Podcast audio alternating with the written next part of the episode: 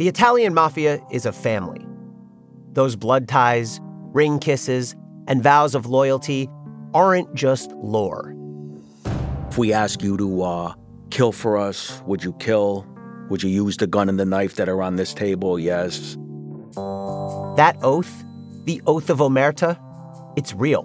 When someone officially joins the mafia and becomes a made man, they pledge their life to the family. He told me to repeat after him that I'm becoming a brother, part of the family. If I ever betray this, I'll be killed. A made man is supposed to be untouchable. Al Bruno just took about eight to the body at the Italian club on Winthrop Street. I'm like, oh, Jesus. But sometimes the oath gets broken. Blood was coming out of him from just about everywhere. He just was laying back flat when uh, he still had the cigar in his hand. Big Al Bruno ran the mob in Springfield, Massachusetts.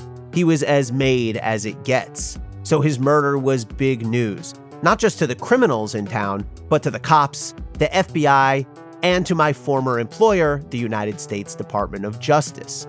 Bruno's murder would become our best shot at taking down the Springfield Mafia once and for all.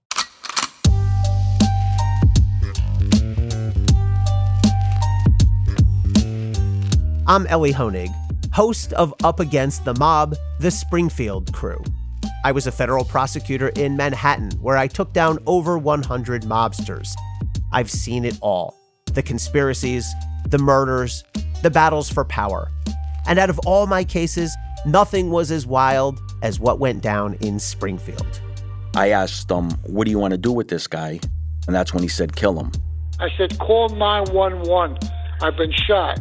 He struck me as one of the most sinister people I've ever seen.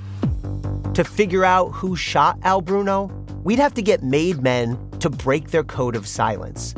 But it wasn't going to be easy. If you didn't set this guy up, as it certainly looks like you did, you better sweep it one eye open. And as the dominoes started to fall, we realized the case was much bigger than anyone had ever imagined.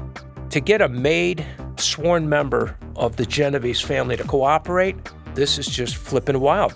And you'll hear the story straight from the cops, the prosecutors, and the mobsters who lived it.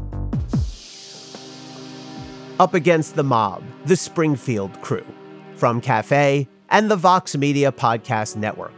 Follow in your listening app to hear the first episode on March 1st.